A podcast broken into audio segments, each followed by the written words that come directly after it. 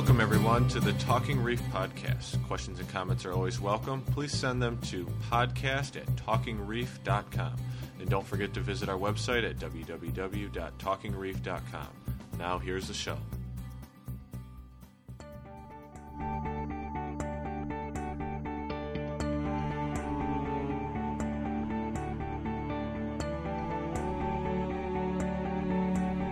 Welcome to the Talking Reef Podcast, the podcast that brings you topics and discussions on marine and reef aquariums.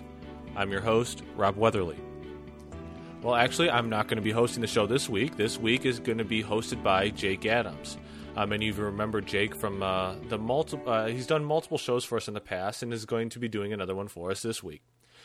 Now, for the last year, Jake has been working on a free service for reef keepers called Coral Idea. Coral Idea is a free resource um, for identifying corals, clams, and anemones, uh, and getting lots of information about them.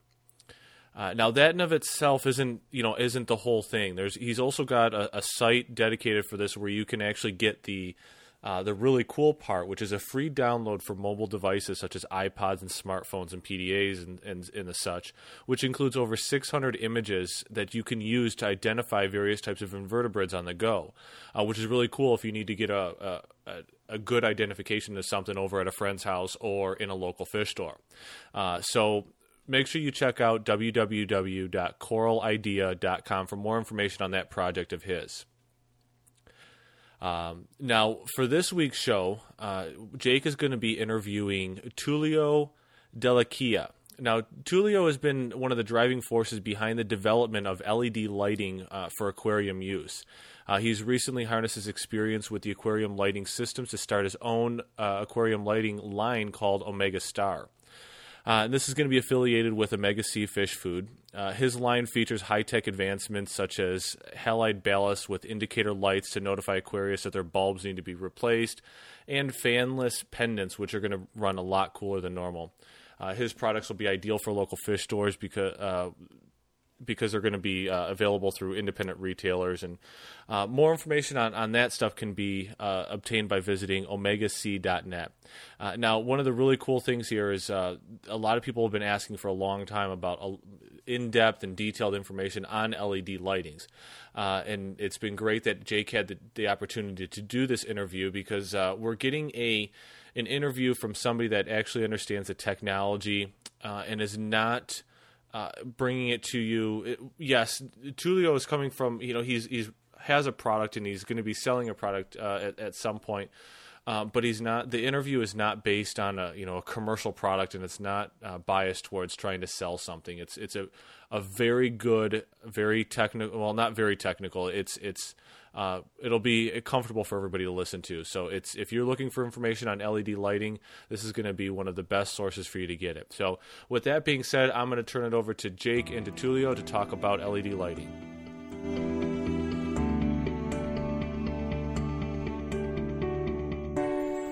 Good afternoon. My name is Jake Adams, and I'm here at uh, Saltwater U3 at uh, fabulous Atlanta, Georgia the guys here are putting on a great conference, and they've brought out uh, a lot of great speakers. And uh, joining me today is an expert on uh, LED technology, uh, Tullio Dell'Acqua. Thank you very much for joining me, Tullio. Thank you, Jake. It's a pleasure to be here.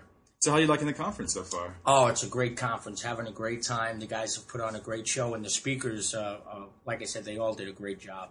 Excellent. Well, we look forward to the Atlanta Club hosting MACNA 20 next year. I'm sure that's going to be a fabulous event. But um, so, um, just to get started on our topic, uh, Tullio, can you tell me um, just some basic information about LED, what it is, and what it's used for? Okay, well, LEDs have been around essentially since the 1960s. Um, they were just commonly used as indicator devices, different things like that. Um, over the last 10 years, they've really taken a jump as far as the technology sense goes. An LED in itself is essentially a light emitting diode. Diodes have been around for a very long time. Um, and it was, in fact, back in the late 50s, early 60s, um, that they'd accidentally discovered that these diodes, years ago, they used to be made, uh, uh, if you've seen a diode, it was encased in a clear glass casing. And they discovered that they had uh, emitted infrared. Um, well, an LED light emitting diode, it's basically semiconductor material, positively and negatively charged. And what they discovered is that the gapping between the semiconductor material would affect the wavelength output of light. So the longer the, the, the, the greater the gap, the longer the wavelength. So they started getting into blue and you know other other colors as far as that. So how long has it been since we've had actually uh, visible light LEDs? We've had visible light LEDs since probably about the, the, the early to mid 60s. Right. Oh wow. Yeah, yep, since about early to mid 60s. It's only in about the past 10 years that literal leaps and bounds have been made with the technologies where uh, the dies have gotten a lot better, the manufacturing process, um, um, the size of the LEDs have gotten a lot bigger. They're now incorporating phosphors, both organic and synthetic. Um, so it's just amazing where the technology is is, is going. So, so how did you get started working with LED lighting? Um, actually, quick, quick, long story short, what had happened was, um, what had happened was I was working with a company, and this is actually how my company got started. The start of What's, of what is your company? Um, ARAD is Aquatic Research and Development, and we're essentially a contract manufacturer and designer for the aquarium trade. We, at one time or another, we've manufactured for a bunch of the large companies in our industry, lighting design, luminaire design, things like that. Um, what had happened was I was the founding partner of ARED. I had a very, very small company. And what I was doing was product testing and essentially of, of, of, of developing technologies for the aquarium and other industries. I was working with a company and I was driving in my car one day. Actually, I was going to a meeting and I heard on the radio there was an interview. This was at the time of the big anthrax scare. I don't even remember if they had that big anthrax Right, thing right. going on. Well, there was a company that was working with the government and they were developing this biological screening system and they needed a visible, essentially a visible x ray. They needed a means that they could have a very bright, controllable source of light that they could pass through papers and envelopes and look for suspicious content. Um, I was currently working with a technology. It actually wasn't LED, it was cold cathode fluorescent, which is what they use for laptops and other applications. But anyway, with this company, the LED, they were working with GM um, and, and developing LED systems for automotive use and stuff like that. So I, I, I- was helping them work with some of that uh, uh, on, on some of those projects. And what had happened was this this company developing this anthrax machine. Um, I knew the radio station disc jockey that was doing the interview, and there was a big gap in what they were attempting to do, and it, it's too long and in depth to get into it in our conversation here. But long story short, they had contacted me, and I helped them solve uh, uh, their lighting solution, if you will, for this visible plate. And so that's how I got actually involved in, in, in LEDs. So how did you make the, the transition from that industry into the aquarium? Well, I was I, I I was always a reef guy. I mean, I've been keeping you know I've been keeping tanks for over twenty years myself, and instantly when I was working with the cold cathode technology and the LED technology, I discovered that these would be great sources of light for aquarium uses. A lot of the characteristics. What, what was one of the first applications of LED uh, for aquarium purposes? Actually, this is a fun one. The, the first application was the LED Moonlight. Um, it was a product that we had created. We, we, we essentially started moonlights in the aquarium industry. Uh, now you see them all over the place. And it was a really exciting product because it opened up a whole new world to our aquariums. Um, animals could actually swim and hunt at night and see copepods and different things like that.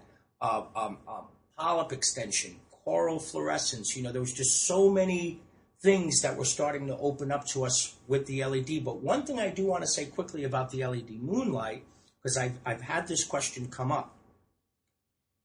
LED Moonlight, the product was based on the wavelength of light that corals most responded to at such low intensities. Because moonlight itself is essentially about 20 lumens or something like that actually reaching the coral. So it's, it's very low intensity.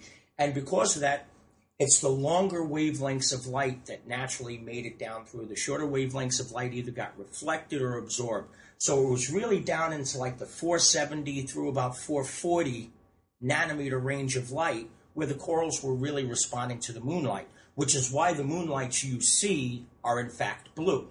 But if we wanted, as you know, if we wanted to create true moonlight, we would use a true white source of light. Right. But the problem is, is that that would give you a very washed out effect in your aquarium, and I hate to put it so bluntly, but it just wouldn't look cool. Right. So they opted with the blue, and, and, and, and, and so that was the beginning of one of the first products. Um, so I understand that there's a lot of different LEDs out in the in the market. Can you tell me a little bit about some of the different LEDs and the difference between um, just fundamentally between a high flux and a low flux LED? Sure. The big difference, the big difference in LEDs, one of the big differences, simply put, is size. And what I mean by size is you have LEDs that'll come in one millimeter and three millimeter. Now, those LEDs are typically the standard LEDs that most people are used to seeing. That's what it looks like a little cap. It's a low flux LED. That you call just an indicator LED. Exactly. Indicator LEDs, also a low flux LED. Um, um, flux is, is, is essentially another measurement for light. So obviously, low flux is low output, high flux is high output. Um, but it's when you get into the five millimeter and larger LEDs, which is what our company primarily works with, that's where the light output and it, it's just a, a you would literally you would literally probably have to take anywhere from 10 to 20 or greater sometimes depending on the quality and the manufacture of the led to do the work of one of the five millimeter or larger leds that we might typically work with any day. Um, so I understand that uh, LEDs seem to be very specific in the performance rel- relative to their environment. Can you talk a little about um, just how critical is it for LEDs to get rid of heat and uh, how they operate under different temperatures? It is so critical. It is so critical. It's like the CPU in your computer. They need to operate at a very specific temperature to achieve not only optimum performance, but optimum life expectancy. When they're exposed to too much heat, the deterioration factor just plummets. And the problem with LEDs is that they won't they usually won't fail instantaneously, but they can fail in as little as 500 to 1,000 hours, if not uh, managed or, or what we call thermal management, if, if not handled and, and, and, placed correctly. So, I mean, I've attended a, a couple of your talks, and it's my understanding that uh, if they're in less than ideal con- conditions, they won't necessarily die right away, but they'll just deteriorate in quality. Not only in quality but also in spectral output. Spectral output will will definitely be affected, especially in the case where you start using phosphors in combination with the LEDs dies themselves. Um, another thing that I'd like to touch upon is um, LEDs put out very specific wavelengths of light. Can you talk about some of the, the potential that that has and um, just kind of how LEDs behave based on your wavelength? Sure, sure. And, and, and actually, that's a very correct statement. Most LEDs are what we call a monochromatic source of light, meaning their output is very specific. Um, there are cases, like I've mentioned a couple of times, where we use phosphors on top of the die and then we create full spectrum light. But the advantage of the monochromatic LED is that we can target very specific wavelengths of light.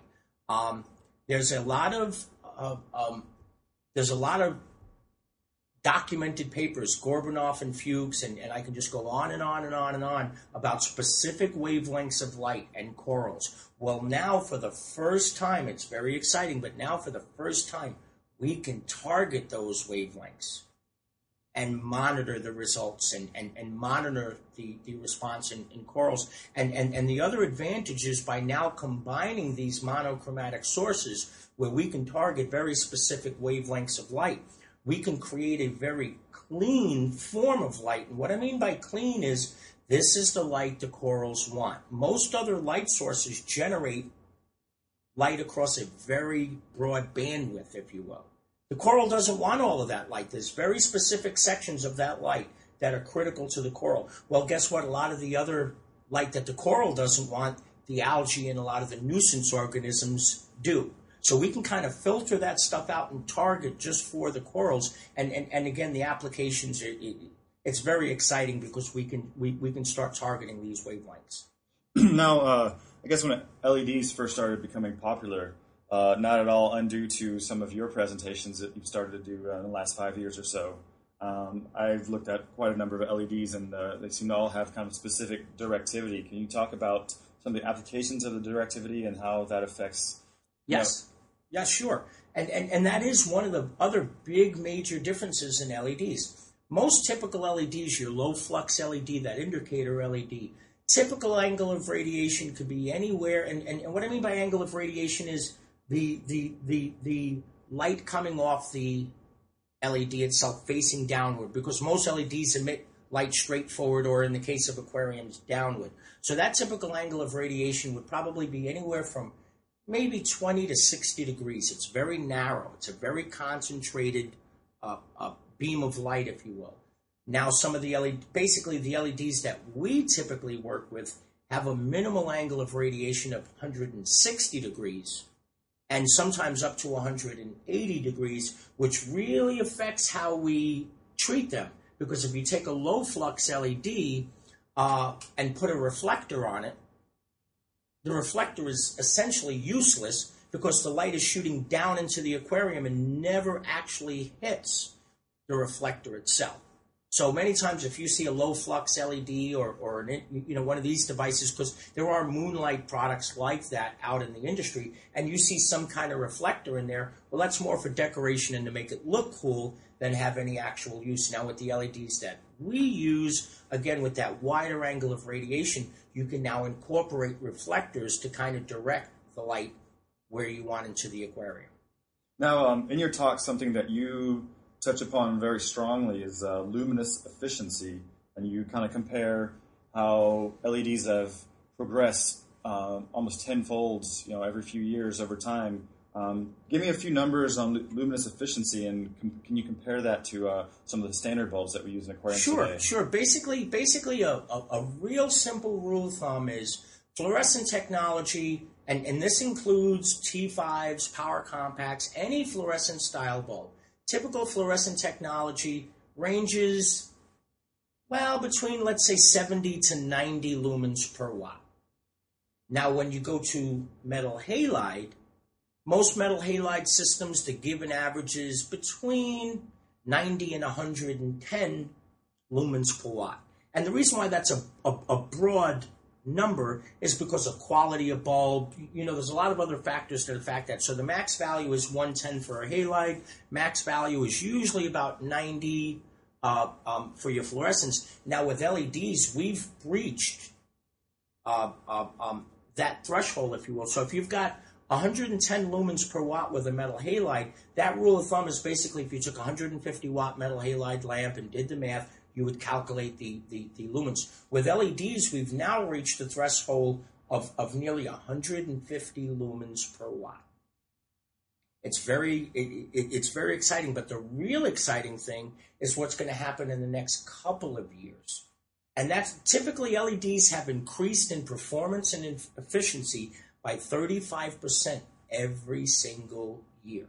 That's not unlike uh, kind of some of the the growth that CPUs have seen over time. Exactly, exactly. And well, here's the funny thing about it. What is a CPU made out of?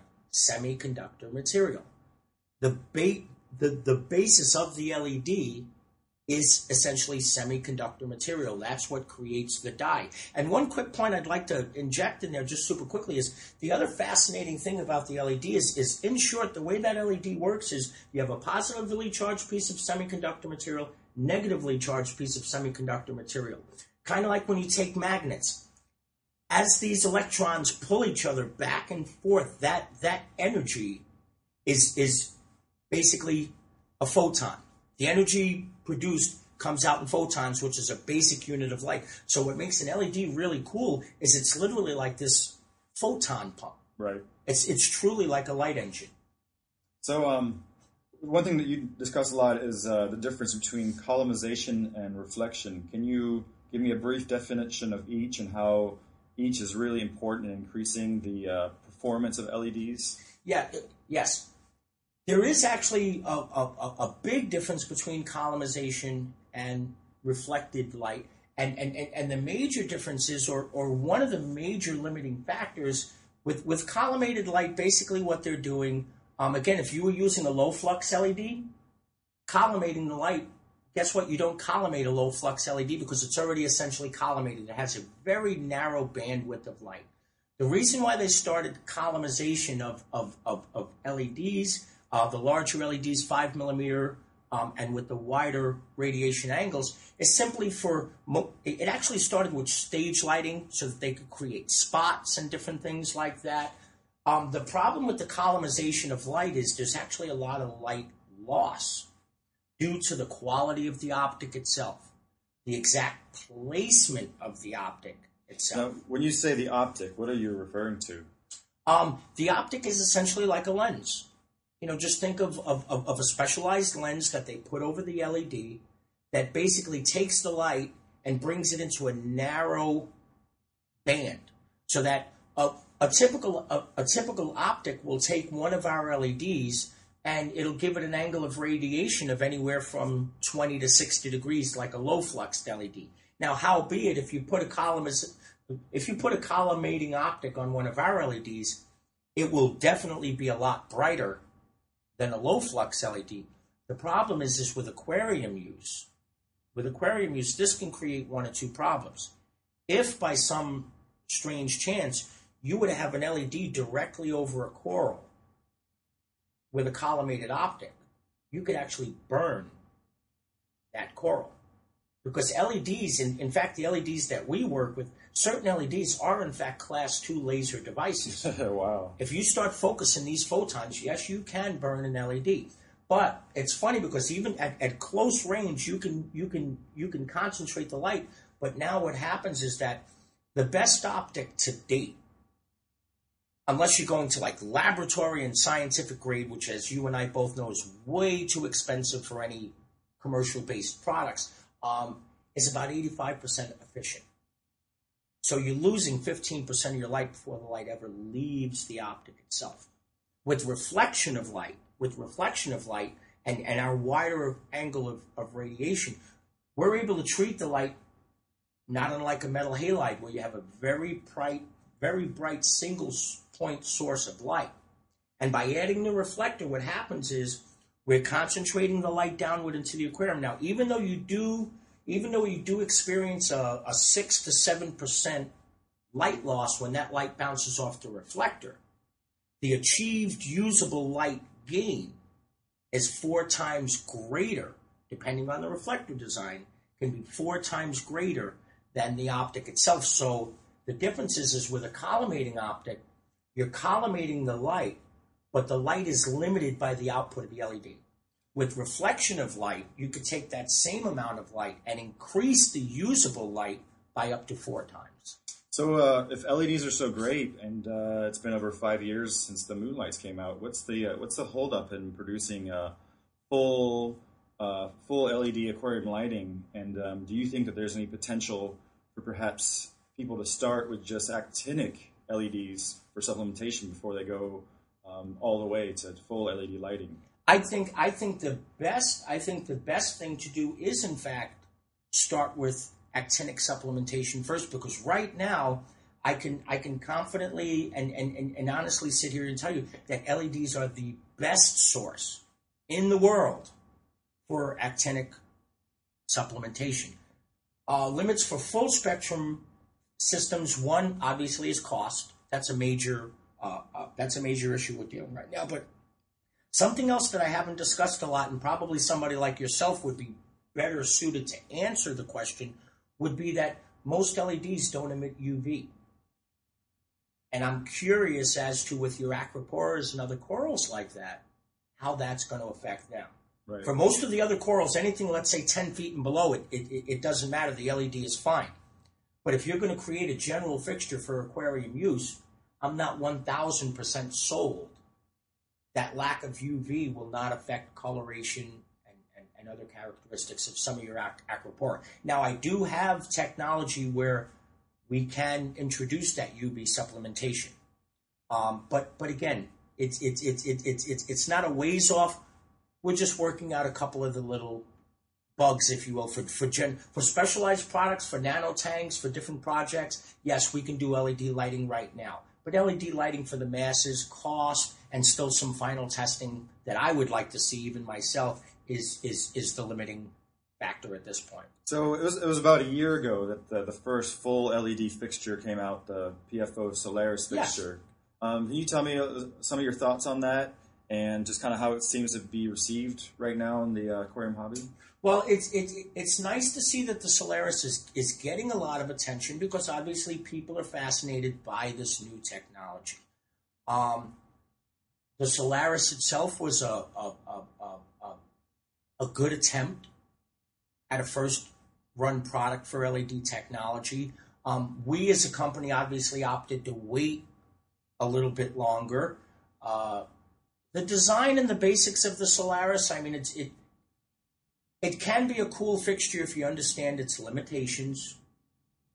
But again, you know, in, in, in, in my personal opinion, I would have liked to see things go another year or two before a system like that was released. So uh, how long is it going to be till we can expect some uh, really fancy fixtures from you? Well, as you've seen in my talk today, I just I demonstrated that little 18 watt fixture and, and blinded a bunch of people, but but uh, you know we're really excited about that. Um, probably within the next, probably about within the next six months, you will see the floodgates open up in our company, if you will, and you'll see products reaching the the. But for now, those those fixtures will be uh, a little bit smaller size and probably better suited to nano tanks. Exactly, exactly. And that you know, nano tanks are easier to control, they're easier to monitor. We can study these closely and, and, and, and you know, again, because I'm a reef guy and, and, and, and you know, I just don't want to put a technology or a product out there prematurely. But the exciting thing is is again, as you've seen with the fixture I demonstrated today, um, the potential is clearly there Right. The fixtures are, are definitely bright enough. But again, we just want to see a little bit more testing, maybe a few months just to finish up on some things that we're working on before we can conscientiously release the technology to the public and properly demonstrate the abilities of LEDs. Now, uh, just last night, uh, you were t- uh, telling me a few anecdotes about uh, the durability of the LEDs. Uh, would you like to repeat some of that? Oh, we've had fun. I mean, I've done demonstrations where I've literally taken one of our fixtures and ran it over with a car. Um, I had another situation. Quick, quick, quick story. Uh, uh, an Asian manufacturer had seen me at a lighting show with our light fixture systems and was coming over and essentially trying to poke holes into the fixture and the technology itself. Um, deciding to have a little fun, I proceeded to take my fixture and literally slam it into a solid steel pole. The noise was so loud that the booths, probably five, six, seven within a, a, a given radius, uh, everybody just stopped and looked at me because the noise through the steel pole just rang through the building. Plugged in the fixture and it still worked. And then I proceeded to tell this same lighting manufacturer vendor if I could walk over to his booth and try the same thing with one of his light fixtures, and he readily declined and walked away. Yeah. Okay. Um, and, and the other thing is, is a lot of our um, a lot of our LED systems are very resistant to moisture and water. You know, they can be sealed easily. The LED component itself is actually sealed very well, so they're very durable. It, it, impervious, literally impervious to shock. Um, they will withstand extreme temperatures, even for storage. Uh, so, so yes, it's a very durable technology. Well, um, that's uh, kind of getting uh, to the end of uh, the questions that I had for you. Uh, is there any more that you'd like to add that you don't think we've covered yet? Um, no, I think I, I, I mean really I think I, I, think we've covered a lot of the just, just to expect some really oh the one thing I would like to add before we leave though be very careful of the LED products you do purchase because there are many LED products in our aquarium industry right now that are a poor representation of the ability of LEDs. And that's what happens. Somebody goes out and buys an inexpensive moonlight device and says this is an LED. Well, no, that's not an LED because I mean, Jake, we've we've known each other for a few years, and you've seen where I've taken one of our moonlight devices, and yes, you can light up an aquarium. Right. And they're not that much more expensive. You know, if you have to pay if you have to pay 50, 60, 70, 80 bucks for a quality moonlight device, the difference is, is you're going to light up your whole aquarium. If you think you're going to spend 15 or 20 dollars on a cheaper product, what you'll find out is you'll need six, seven, or eight Right, to right. really get the same effect that you're going to get with the dappling and the rippling. and the So just colors like everything else, you get what you pay for. Exactly, exactly. So, so, so that that's the biggest problem I see today is that most people are looking at the less expensive or the knockoffs, and and, and that's not what LEDs are about. That's not what LEDs are about. Well, thank you very much for uh, joining me, Tulio. I hope our uh, listeners will find this to be a, a very interesting and informative talk. And uh, we look forward to future products from you. Hey Jake, listen, thank you very much, man. It was great hanging out with you this weekend, and uh, we look forward to talking again soon. All right.